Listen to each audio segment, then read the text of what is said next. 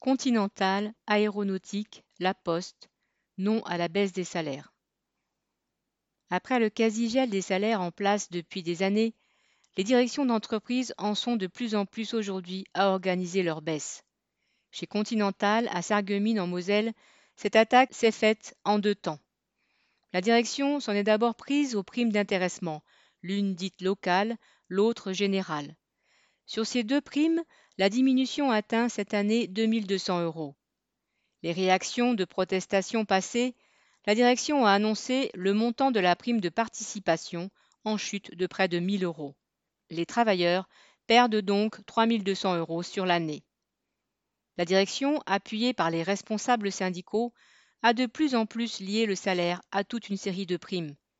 Celles-ci représentent près de 40% du total des salaires des travailleurs de Continental et sont aléatoires par nature, ce qui permet toutes les manœuvres.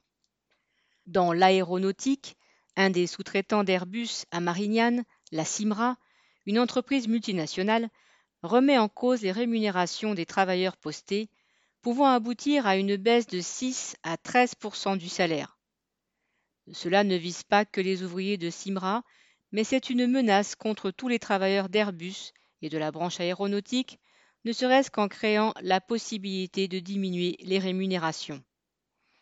À la poste, le total des primes qui disparaissent se décompose comme suit 400 euros de primes de participation, 300 euros de prime Covid, 250 euros maximum de prime Gilet jaune.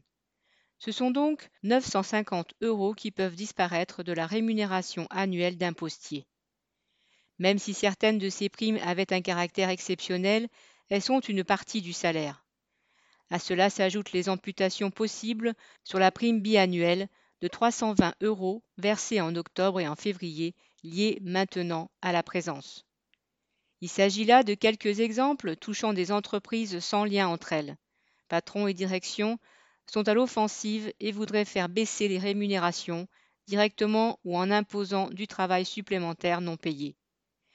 Il ne s'agit même plus, pour les employeurs, de se cacher derrière la crise du Covid, mais d'augmenter les profits directement en s'en prenant au salaire.